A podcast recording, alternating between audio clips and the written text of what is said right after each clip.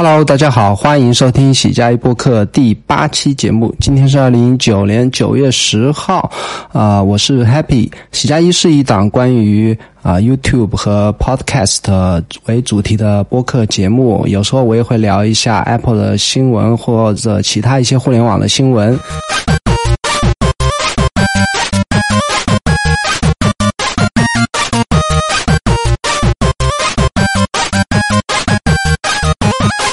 今天首先给大家聊一下最近一个月发生的一些啊，我观察到的，但是主流媒体可能没有去报道的一些互联网上的新闻。首先是啊，我们一个呃，苹果的开发者非常知名的开发者叫中影的这一位呃开发者很厉害的大神啊，他他的开发者账号在。呃，八月底，八月二十四号左右，突然被苹果无条件的被终止，或者说被呃封掉。然后是先给大家介绍一下中影是谁吧。他是一个独立开发者，当然他自己是有本职，好像是在微软工作的一位程序员。他开发的两款在华人呃圈里还是特别有知名的两款。我两款 App，首先是 Pin P I N Pin，它是一款，这是一款那个呃，可以让你编辑呃粘粘贴板的一个应用。它是呃最主要的应用是它是可以呃很让你很方便的在。呃，手机上，然后然后来查看链贴板的历史，然后对链贴板的历史有很多扩展的功功能的一些一些扩展，比方说，它可以让你呃追溯不链贴板的历史，然后快速的链呃复制你所有曾经复制过的链贴板的记录，然后可以在针对你链贴板的记录，然后可以比方说 Instagram 可以让你下载图片，或者说。粘贴的一些词语，它可以让你分词很快的，呃，类似之前可能是罗罗罗永浩那个锤子手机上有一个啊叫什么大爆炸的一个这样一个功能啊，反正 Pin 是一个我自己自己有掏腰包买的一个应用，它的 i o iOS 版和 Mac 版我都有有买的一款，我觉得还是特别强大的一款应用。当然现在啊 iOS 和 Mac 系统更新了它它那个呃 Universal。Copy and paste 这样一个功能之后呢，啊，不太需要用到 Pin 这样一个 App 了。然后在 Mac 上，我自己也用 Alfred 来管理我自己的电贴板记录，所以说这个应用最近是没有太用到。但是之前的话，在手机上这个 Pin 这个应用还是特别好用的。然后它还有最近之后啊，啊，又开发一款叫 JS Box 这样一款也是 iOS 应用。那 j a s p r Box 它主要是 JavaScript 在 iOS 上的一些啊，可以让你在手机 iOS 设备上来呃使用一些 J JavaScript 的一些脚本，然后达到一些啊，可能是苹果系统没有提供给你的那些功能。比方说，好像是啊，你可以通过一些脚本来实现看电子书啊，或者下载音频、视频啊等等一些。啊，可能对我们呃中国人是比较感兴趣和愿意使用的一些功能吧。但是我自己是可能没有机会用到，所以说这个虽然很知名也很厉害的一个 JavaScript 的一个叫 JSBox，我是没有去付费买，因为但是我自己有买啊同类型的一个是使用可以让你使用 Python 脚本的一个 App 叫。Python List 这个 App 说起来，我真是从第一代一直买到现在，我不记得三代四代，每一次都是六十八块六十八块，我掏了好几次腰包。但是，呃，买的初衷是想学 Python 啊，但是到现在一直还是仅仅停留在啊学了前几课的那个阶段。嗯，可能是不知道下一代出我会不会再买啊。然后接着接着讲回到中影啊，他在八月二十四号突然发推说他收到 Apple 一封邮件，嗯，说给他发个邮件说 terminated 他的 development membership。啊，因为苹果相信他有一些欺诈的行为，但是也没讲清楚是什么行为，然后就直接通知一封邮件通知他把他整个开发者账号全部停掉了。这个对他的损失应该是挺大，因为 Pink、JS 八这个两款软件还是一直都卖的挺好的呃，人气也是非常非常的高。然后他就有点着急，接着当天他就啊在推特上发了很多推啊，然后这个事情很快，其实当天就在 Telegram 和一些一些社交圈子里面也很快就流传开来了。然后他接着当天就在啊 GitHub 还有 Hacker News 这样两个程序员比较集中的一个社区或者论坛发了帖子。然后很多，其实很多中国的开发者圈子里面，很多人也是帮他声援。我一看很多人转发，呃，仅仅过了一天呢，那个 Hack News 那篇帖子，其实我自己有是是有去看过，也有很多人，啊，开发者感到很震惊，说苹果这样对这样做，不管那个被封的账号是不是真的有。啊，欺诈行为或者说一些不恰当、不合适的行为，至少应该啊解释清楚到底是什么原因才把那个开发者账号封掉，不然的话，这样对开发者实在是啊本身就是一个弱势群体。然后苹果这样做的话，让开发者真的是失失去了很多信心，或者对苹果感到很失望。嗯，特别是很多中国的开发者，因为大家都很都认识这这个中影啊，也是在 Hack News 我看的帖子里面，很多人是声援也声援。他也是支持他，也是在出谋划策吧。然后仅仅过了一天，一个叫做 Ether Ether Hair 这一个苹果开发者，我看他的 title 是苹果开发苹果 developer 这一个部门的一个主管，他在推特上就回复回复了中银说啊，你的账号已经被 re-enabled，就是说重新启动，然后有问题可以 DM 我。也没有讲为什么启动，也没有讲之前为什么封掉他，然后终于，然后就跟他也也是继续沟通吧。我我后来就没有太再去呃关注这件事情，因为我相信他后来应该是解封掉了。嗯，这件事情呢。后来有一点在在呃 Telegram 很很多人评论，我也看了一些 V2EX 的大家的大家的那个也有一个帖子专门来讨论这件事情啊。嗯，其实我当时第一时间猜想它被封掉，呃。我觉得是不太可能是欺诈是呃发生于他的滥用 Apple ID，比方说下载一些把自己 Apple ID ID 给其他人下载一些付费软件，或者说他用他的 Apple ID 充值啊黑卡呀，或者说这种这种行径，我觉得是不太可能发生，因为他的收入包括他本职和自身从个人开发者这样一个呃角色啊得到收入，我相相信他是不会去做这样一件事情，包括。作为一个开发者，一般是都挺愿意付费支持其他开发者，所以说我觉得这种欺诈行为应该是不不会存在在啊中影这一位这位很知名的开发者身上。但是我想，我猜想是跟他的 JSBox 这个应用有关，因为 JSBox 它呃它其实是类似于有一点是。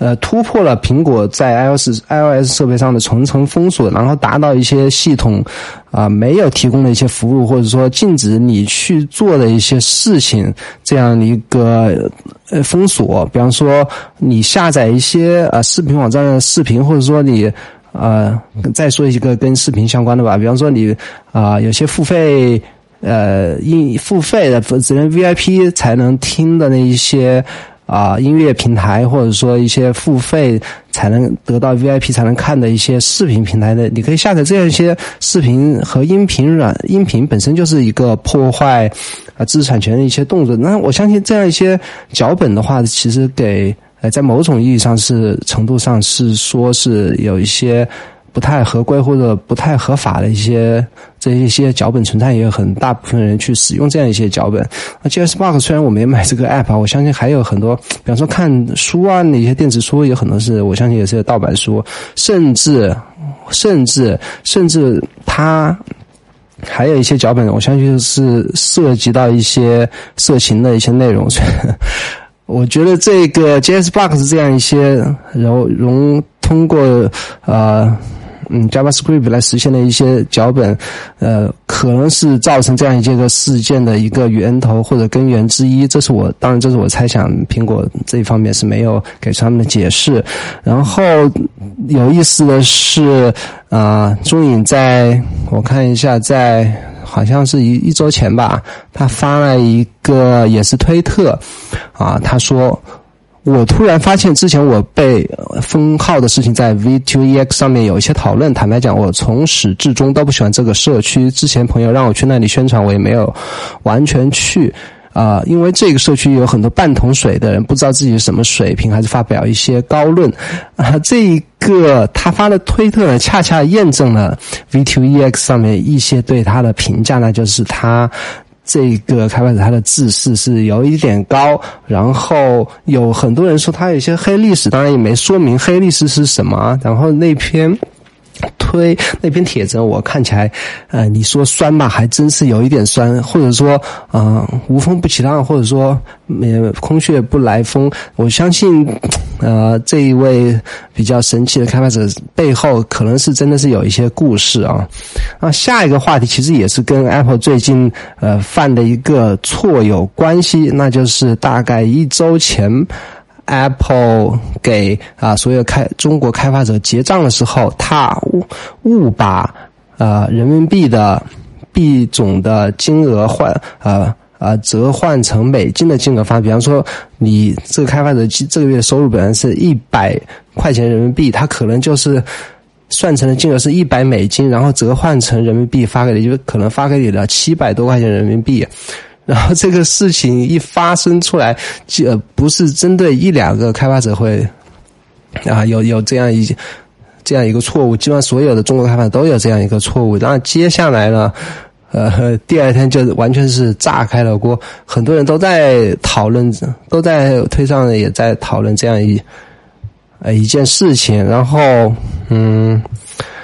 呃，甚至有的有有的开发者。呃，大部分开发者都是不愿意去、不敢去把这个钱去结汇，然后从银行里转到自己的账户，就在那边等着苹果是后续会怎么做。那基本上苹果也是在呃隔了不久，可能第二天、第三天嘛，就啊没有我我好像是通知了开发者说先不要动这个钱，然后会会把这个钱撤回。那问题是有的开发者的银行是比较小的银行，它是直接把它。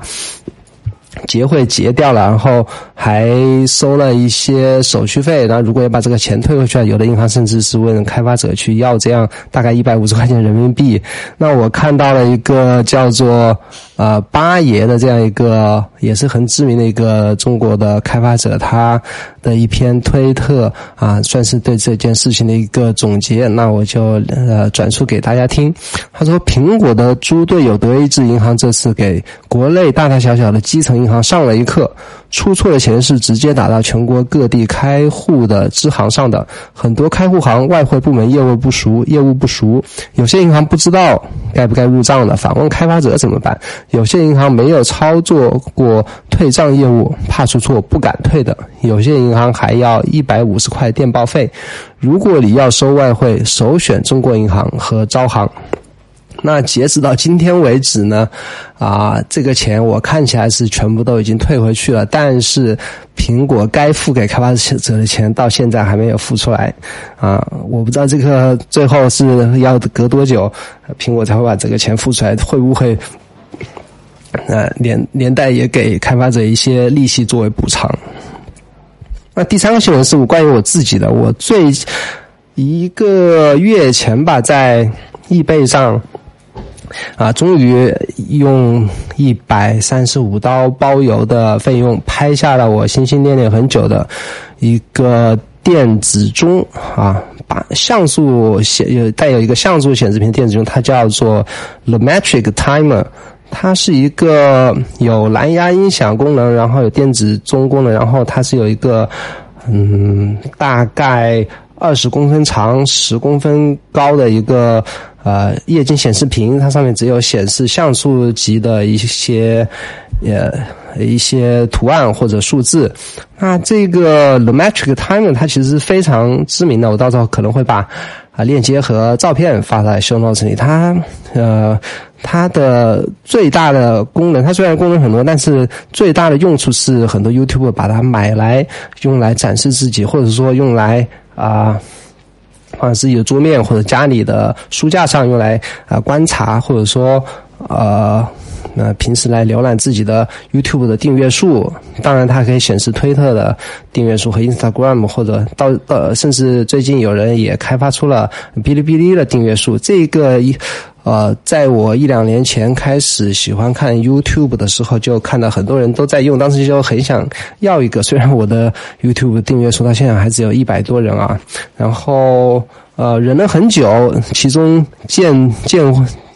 不间断的也看了很多，在 B 站看的有很多人，呃，买了一些开发机、开发板，然后自己买显显示屏和自己配电源，然后写一些脚本，写入一些脚本，有很多 DIY 的版本，但是 DIY 版本，说实话。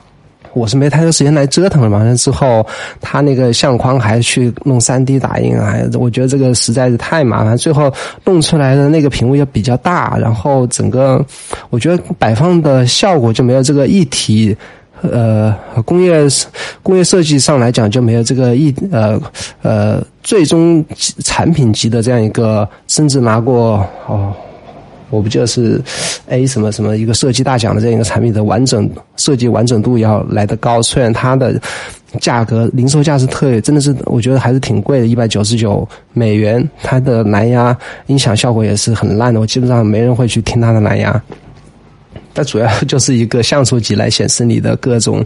呃媒体平台的一个订阅数的这样一个功能。然后那我买回来之后呢，才发现。其实我早一个应该想到啊，你如果在国内用的话，除了显示时间、天气和啊哔哩哔哩的粉丝粉丝数之外呢，你要想是显示推特粉丝数或者说 YouTube 的粉丝数是很难做到的，因为你知道它那个服务器拼的一些呃要来从网上抓那个数据是从在国内是抓不到的。后来，哎，又又没办法，只能。再加上它这个 app，它也不能设置在它的软件端，它也不能让你设置网关，所以说你也不能 不能让我从呃局域网内让它连到别的，比方说我的 Mac 上啊跑一个设计啊，然后连到设计来来达到获取国外有些网站的数据的效果，所以没办法，我在上周又又花了一笔钱去买了一个软路由，这个。嗯，七百多块钱吧，然后，呃，也挺折腾的。上个礼拜六买到了，然后中间折腾半天，好像有些设置不对，又退回去换了一台。然后今天到了，啊，机器没什么问题，我大概花了十分钟就设置好了，然后再把这个 The Matrix 打开之后，终于可以看到我的。除了我的哔哩哔哩 follower 之后之外呢，还有 YouTube 啊、Twitter、Instagram 都可以显示在上面。然后接下来我可能就是要真的好好的花心思一下，怎么把接下来把视频做好，让我的 YouTube 粉丝和 Twitter、Instagram、Instagram 这些粉丝慢慢的来增长起来。好，这个就是最近啊，我互联网方面的新闻。那接下来跟大家想聊一下 PewDiePie 达到一亿粉丝，然后 MXGB。MKBHD 这个啊大佬终于开通了播客，以及 Relay FM 五周年。接下来聊一下 YouTube 第一网红，游戏视频界一哥 PewDiePie 的 YouTube 频道订阅粉丝数终于在上个月的八月二十六号突破了一亿粉丝。一亿粉丝啊，什么概念？一你上有一个一个人在看你的视频，这个真是太可怕的一件事情了。因为 PewDiePie，嗯，虽然我不太看游戏主播的一些视频啊，不管是在哔哩哔哩或者或任何任何平台吧，不太看。我当然攻略方面我是会看的，但是你如果是像那种直播啊，或者说啊大段大段的一些，好像是玩游戏，仅仅是让你看那些个流程的那些视频，我其实不太看，甚至我也不太关注那些竞技类游戏。嗯，但是 PewDiePie 呢，这个人是基本上是 YouTube 的一个啊代表者之一，然后他呃是 YouTube 上第一个突破一亿粉丝。订阅用户的这样一个人，这个也是有一个划时代的一个纪念意义啊。当然，他这个之所以能突破一亿粉丝数，也不完全是他个人魅力或者他个人视频的一个一个一个结果吧。呃，我这里会推荐大家看一篇文章来解析这一件事情，是呃萝卜网萝卜网上一篇文章，叫做 “U 在油油管上拥有一亿粉丝，一个月到底能躺赚多少钱？”这样一篇文章，它啊呃很详细的剖析了 pudi 派啊。呃，是怎么红起来？完了之后是啊，为什么能够啊这嗯能够成为 YouTube 上第一个突破一亿粉丝的这样一个神人呢？他其实是一个瑞典的一个呃瑞典一个 UP 主，然后最近刚刚过了三十岁生日，十年前开始在 YouTube 上发布视频，主要我看了一下，主要是我的世界的一些视频。然后，其实他的粉丝数在一三年就突破了一千万，完了之后，一直是 YouTube 订阅人数呃 number one 的位置。但接下来呢，PewDiePie 的粉丝频道订阅数就被一个。叫做 T Series 来读印度的影音公司超赶了，我觉得这个也可以理解啊。首先，印度它是可以去使用无无无痛使用油管 YouTube 这样一个网站的这一个国家，然后印度的人口数也是仅仅呃少于中国，也是哦，我没记错，大概也是十多亿人口吧。呃，哪怕是仅仅是是它国家一个国家的。呃，人口就足以支撑超过一亿这样一个级别的粉丝数。那么说，呃，这样一个印度影音公司 T Series 超赶 PewDiePie 之后呢，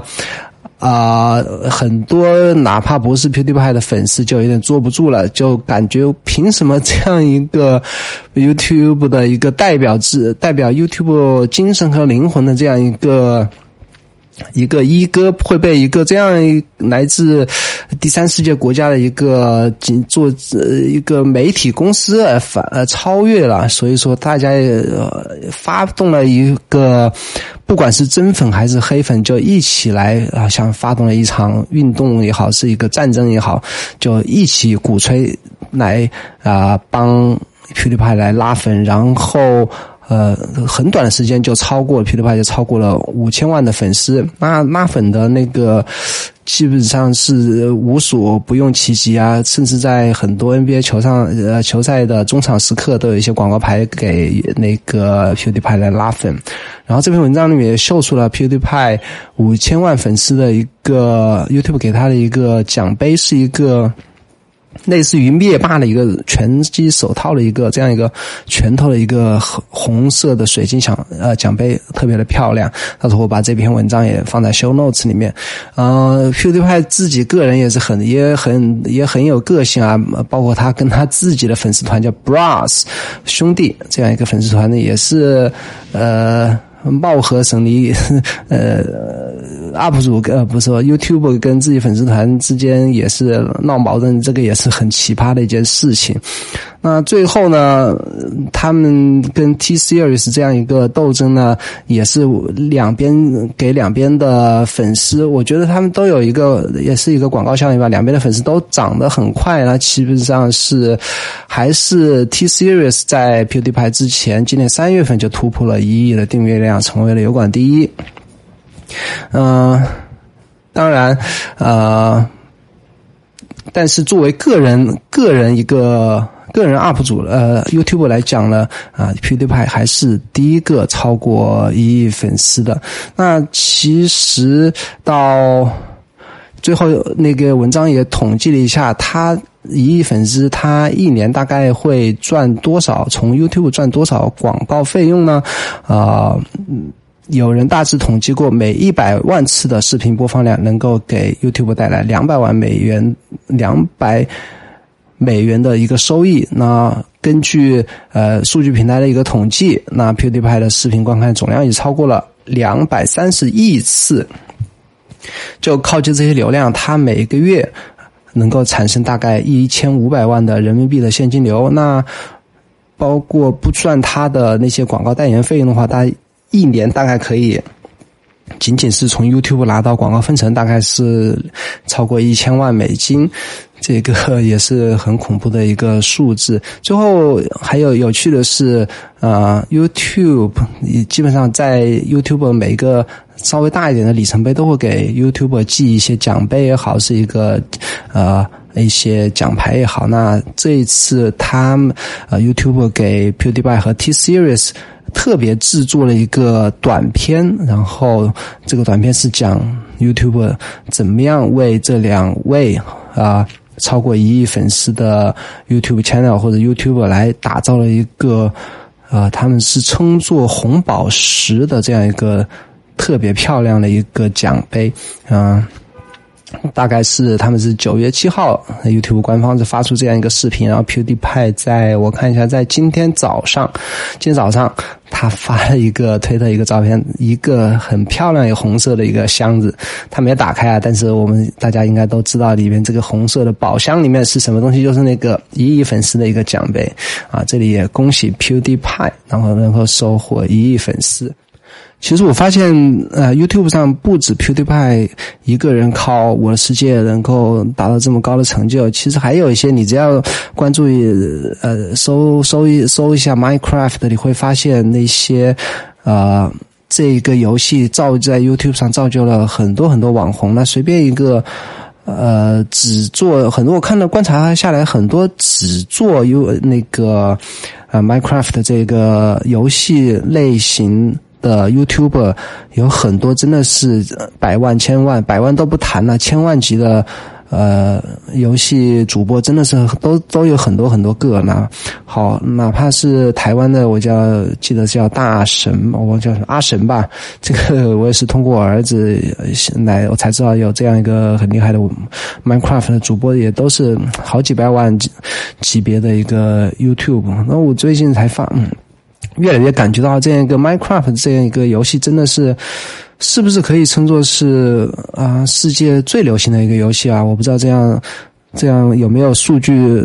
能够支撑我这样一个论述啊？但是我越来越发现啊，这个游戏真的是可以造就很多呃，让很多喜欢玩游戏的人有。能够实现自己的实现自己的呃财富独立的这样一个梦想，包括我前不久在 Patreon 上，我忘记是什么机缘巧合，然后看到一个 Patreon 上看到一个叫 Sonic Ether 这样一个人啊，我到时会把 show note 也放一下。这样一个人，他是在 Patreon 这样一个呃粉丝资助网站上，嗯，他会发表一些呃我的世界的一些光影效果的一些模组。然后他这样一个人在 Patreon，哎呀，我又忘记看数据了，但是我大概差不多记得吧。他在 Patreon 上一个月的收入大概是七万刀，七万美元呢？什么概念？他仅仅就是为 Minecraft 制作了一些他自己制作的一些光影效果的模组，然后是不停的更新模组。你如果是他的作为成为他的一个 Patreon，就是什么意思？就是你每每个月可能资助一美刀、两美刀、五美刀，你就能够使用它。制作并更新了这样一个光影的模组，然后他仅仅靠这一这一件事情，一个月就能从 Patreon 上收获七万美金的。呃，这样一个收益 是不是真的是特别厉害？所以说，听众里有喜欢玩《我的世界》的游戏，或者说呃有小朋友喜欢玩《我的世界》的游戏的，真的是要鼓励一下自己，或者鼓励一下自己的下一代，把这个游戏玩好，然后看是不是也能够成为这样的大神，不管是制作模组也好，还是制作视频也好。真的是可以通过自己的兴趣爱好，能够能够达达到能够也赚钱的一个这样一个效果吧。然后接下来还还扩稍微扩展一下，还是刚才的那个 PewDiePie 和 T Series 这样一个一个一个竞争啊。这个也我也是跟我自己的感觉也是不谋而合。如果我是当时是 You 经常看 YouTube 的呃一份子的话，我也会支持 PewDiePie，然后能够。然后支支持他超过 T Series，这个也很契合我前不久在少数派这样一个媒体网站上呃发表的一个评论，那就是当他呃 S S 派少数派他他发有有有一篇文章吧啊是当然是也是呃呃，也是民间投稿一篇文章，他就是推荐了一些 YouTube channel。那这个 YouTube channel 里面呢，推荐的一些 channel 基本上很少，好像也没有吧，就没有个人的 channel，都是一些呃呃社团或者说。呃，媒体公司或者说一些有一些有团队的制作组制作一些历史节目，或者说科技或者漫画动画那种，嗯，我当时回复是说这些 channel 无非都是可以用一些啊类似于历史、人文、自然科学，然后干货多这样一些标签来来。能够来代表或者说能够描述他们，然后它其实是失去了 YouTube 它本身的一些一些很原始或者说一些嗯能够代表 YouTube 精神的一些东西啊。我当时回复也说，我宁愿看一些 YouTube 他们自己真实的一面或真实的生活、真实的一些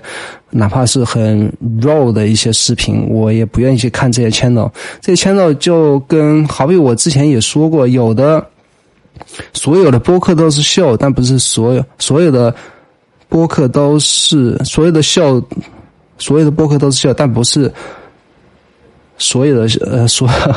忘记我那篇那个话是怎么讲的？基本上就是说，啊，你可以很多视频在 YouTube 上放，但是真正代表 YouTube 的，并不是所有的视频都能够代表 YouTube。我，嗯，这样一些 channel，其实你如果说仅仅是想学习知识，或者说了解历史人文，你大可以去看一些。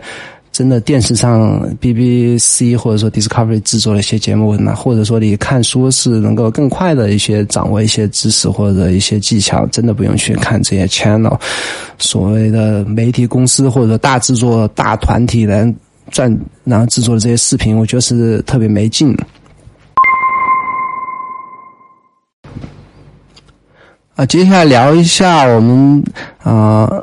科技评测界的一也不能说是一哥吧，呃，也一哥之一吧。MKBHD，他终于也开通了自己的播客。其实我这个提纲是老早就列好了，他录第一期还没录第一期的时候，他放出了那个一个叫什么 trailer 的时候，我就已经准备聊一下他录播客这些事情。然后这期节目一直拖着没录，到现在他已经第三期节目都放出来了。他这样一个播客叫做。这样一个叫做 Waveform 的这样一个播客，它主要聊的其实跟他的视频也是一样啊，科技、手机，然后互联网一些新闻。他就两位主持人，他自己和他的其实他的一个员工啊，他的他的媒体公司的一个项目经理。这样两个人录了一期播客，叫 Waveform。那其实节目内容大体我觉得没什么好介绍的，聊的和其他一些科技播客没有太大的区别。可能是呃，他想了解他 MKGB HD 呃他的一些独特观点的，可以可能会对他这样一个播客有兴趣。然后我想一下我自己的感受啊，他第一期播客其实。啊，我不知道后期还有没有修，我相信应该是不会去修了。他第一期播客的声音是特别的，声音呃高音特别的刺耳，特别高。然后在他在第二期里就聊到了这个话题，他也解释说，第一期播客里面他用的话筒虽然跟我呃的话筒之一是同样一个叫舒尔的 S M 七。B 这样一个，呃，绝大多好不是觉得好多播客都在用的一个，嗯，专业级的一个播音的一个话筒。虽然他用了这个话筒，但是他第一期节目他没有给这个话筒足够的增益，呃，就是因为这个话筒它是很吃一个推力的，它如果推力不足的话，可能就会导致。啊，声音看起来比较单，声音听起来比较单薄，没有推力。然后他第二期播客里面就提到这样一件事情，他说，第一期播客他没有，呃，为这样话筒给足够的推力。然后他第二期播客就买了一个很多人都在用的搭配这样一个舒尔 SM 七 B 话筒的一个叫做 Cloud Lift 的一个增益的一个。那个叫什么？一个小的器件吧。但 Cloud Lift 它的功能其实是，啊，它不需要外接电池，因为它的功能是通过四十八伏的幻象电源来转化成通过它自己的电路然后设计，然后转化成呃给一个嗯动。动圈话筒，然后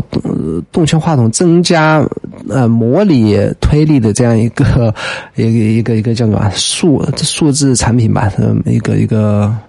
数码器件吧。嗯，很多人都在用它这个 Cloud Lift，大概可以给你的话筒增加十到十二 dB 的一个推力。然后它第二期用了这个话这个 Cloud Lift 这样一个。这个额外的一个器件之后呢，声音就饱满了很多了。到现在第三期，我前两天听了第三期，它声音真的是呃变得好很多。然后他后来第二期也提到了，他用了一个啊播客不用了一个话筒架，是叫德国的一个叫 Mika Stand。说到 Mika Stand 和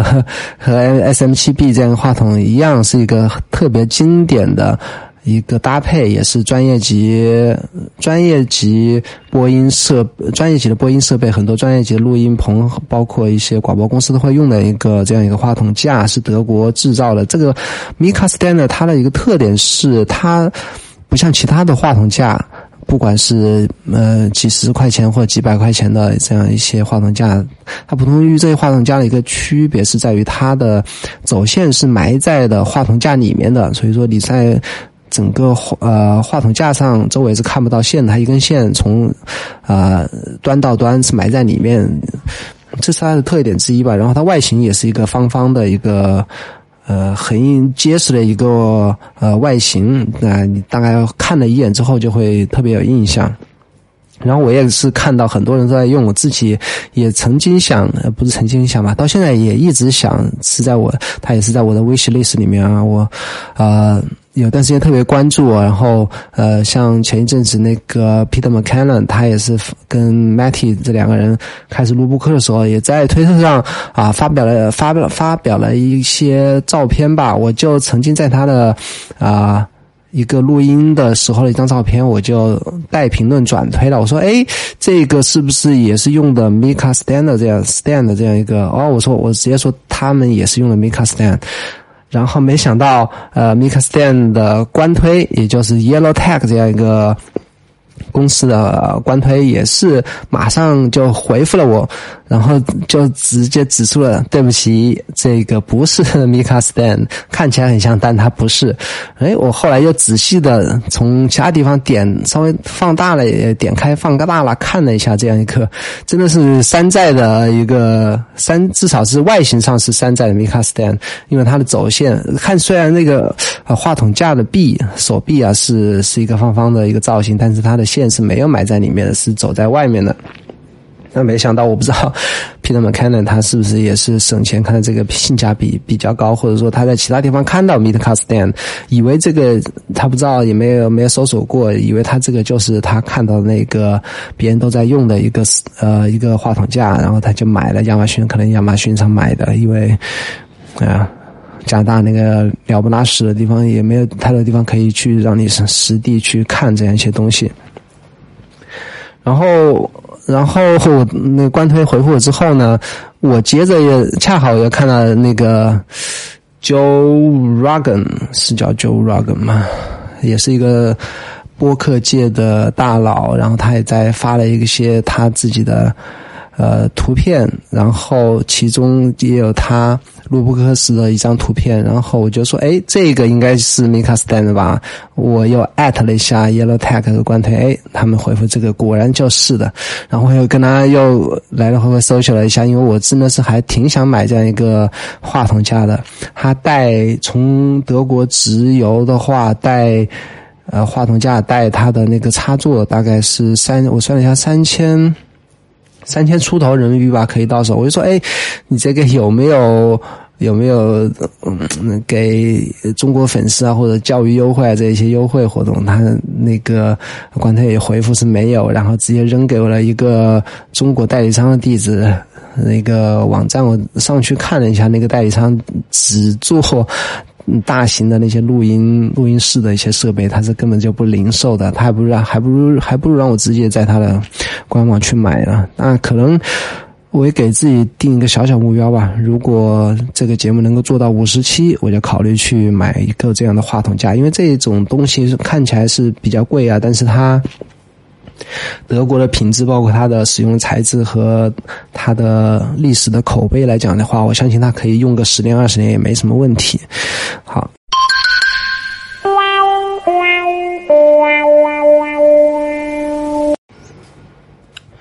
接下来聊一下，嗯，播客呃圈特别特别知名的一个嗯播客的一个厂牌，还是说公司也好，播客厂牌吧，叫 Relay FM。他们在上个月迎来了他们的五周年纪念，然后。现在这个播客厂牌也是组织了他们旗下很多播客组一起在旧金山开了一个粉丝见面会啊，做了一些现场做了一些游戏和粉丝有很多精彩的互动。然后 Relay FM 是两位啊呃播客两位两位好朋友，一个叫 Stephen Hackey 和。在美美国的 Stephen Hackey 和在英国的 Mike Hurley 两个好朋友一起在二零一四年创立的，这两位呢都是首先他们是都是苹果的粉丝，然后特别是是是 Stephen Hackey 他自己收藏了很多呃老的苹果电脑以及所有的苹果的 Apple iPod 也好是其他的。Mac 的一些机器也好，他在家里是有像一个小型的苹果博物馆一样。他是一个忠实的苹果粉丝，然后他自己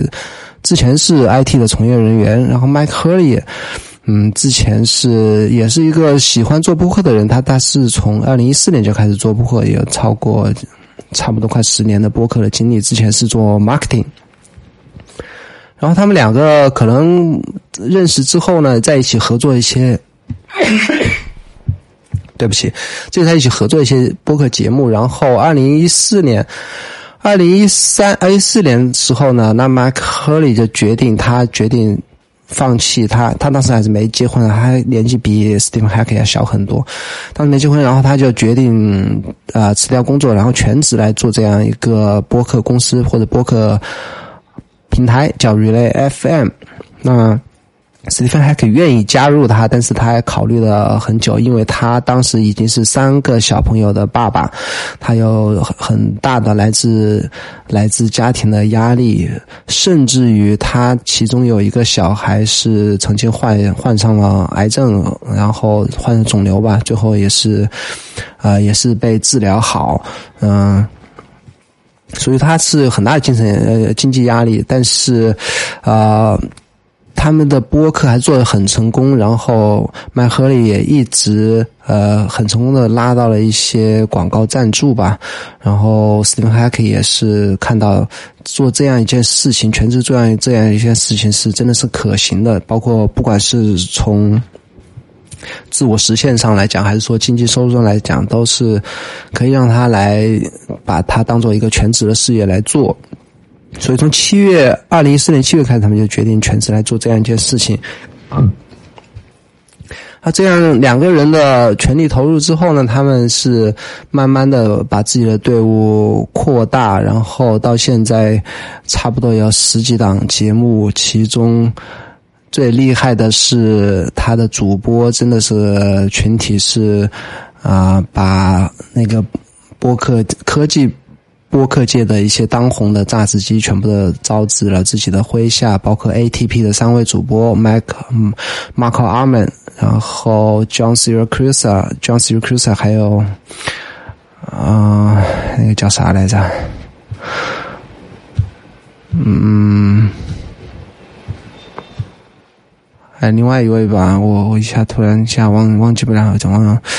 忘记名字了，还有像 Six Colors、Six Colors 的 Jason Snell 也是特别知名的苹果的专栏博客主，还有特别是 David David Sparks，叫他的外号什么 Max Sparky 这样一个特别成功的，到现在今天差不多已经录了第四百四四百九十九期的 Mac Power User 的这样一个主播，包括这样一档节目，也是招致自己的麾下。还有那他们的一些嘉宾就不用说了，还有当然还有主播，还有 Federico Vitici，他是 Mac Stories 的主播，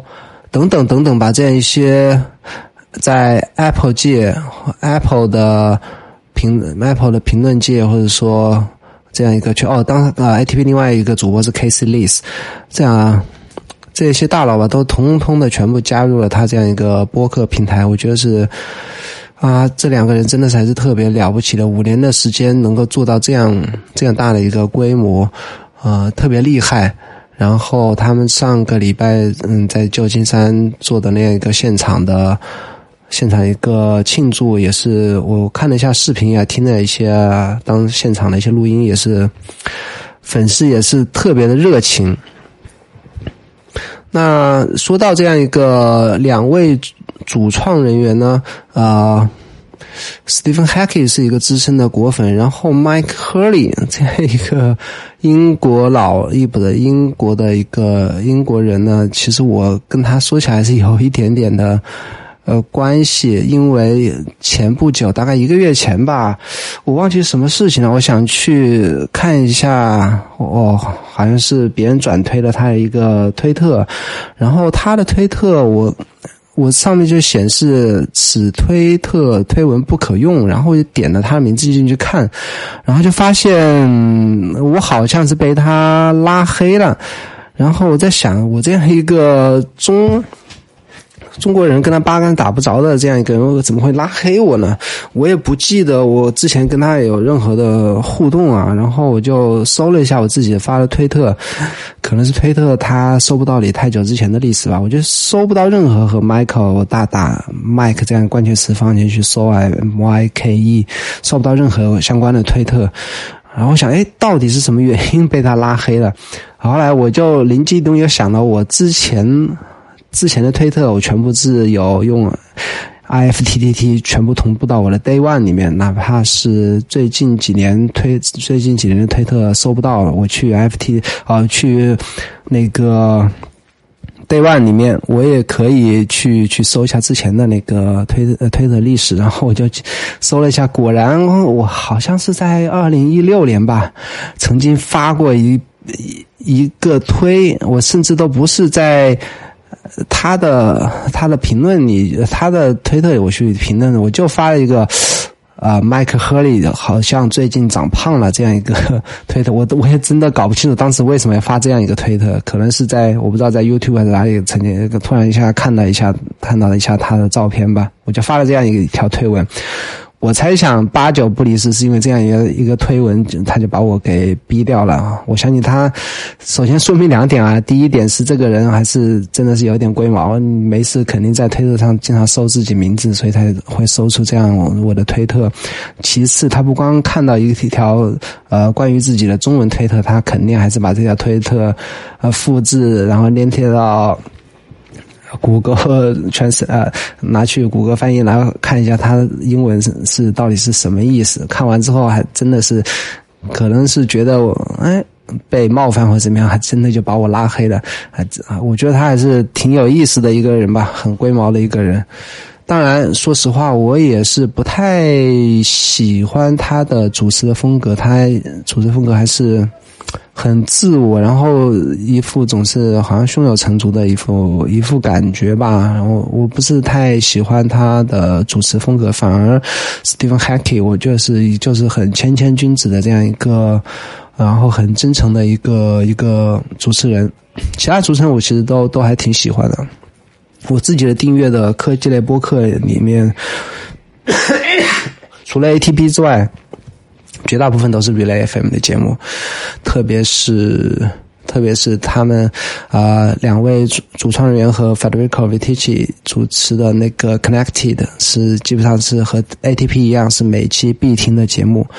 然后他他们五周年啊呃不说五周五周年的现场录音在 Connected 的这样一个。播客节目里面它是有有完整的录音，这个其实我不给大家推荐，因为当现场都是一些做游戏的一些只有他们呃主持人之间才懂的一些梗的一些一些录音，我觉得没太没太大意思。反而是他们在八月十五号的一个录音，Connected 八月十五号的一个录音，我会把链接放在秀楼里面。这一个录音里面呢，他们两个人是。很好的回顾了一下当时为什么创立这样一个 Relay FM 这样一个公司，然后他们两个是如何决定来啊全职把这样一件事情做好的。所以说这一期播客我还是特别推荐给大家听一下。那好，这这就是今天所有的内容啊。如果你喜欢这我的播客节目的话，请请一定要一定要一定要关注我的啊，订阅我的播客节目，也请。一定要一定要把我的播客推荐给你的朋友们，或者说你觉得会喜欢听播客的朋友们，请把我的播客推荐给他们，让更多人听到我的播客，也让我支持我继续把播客啊好好的做下去。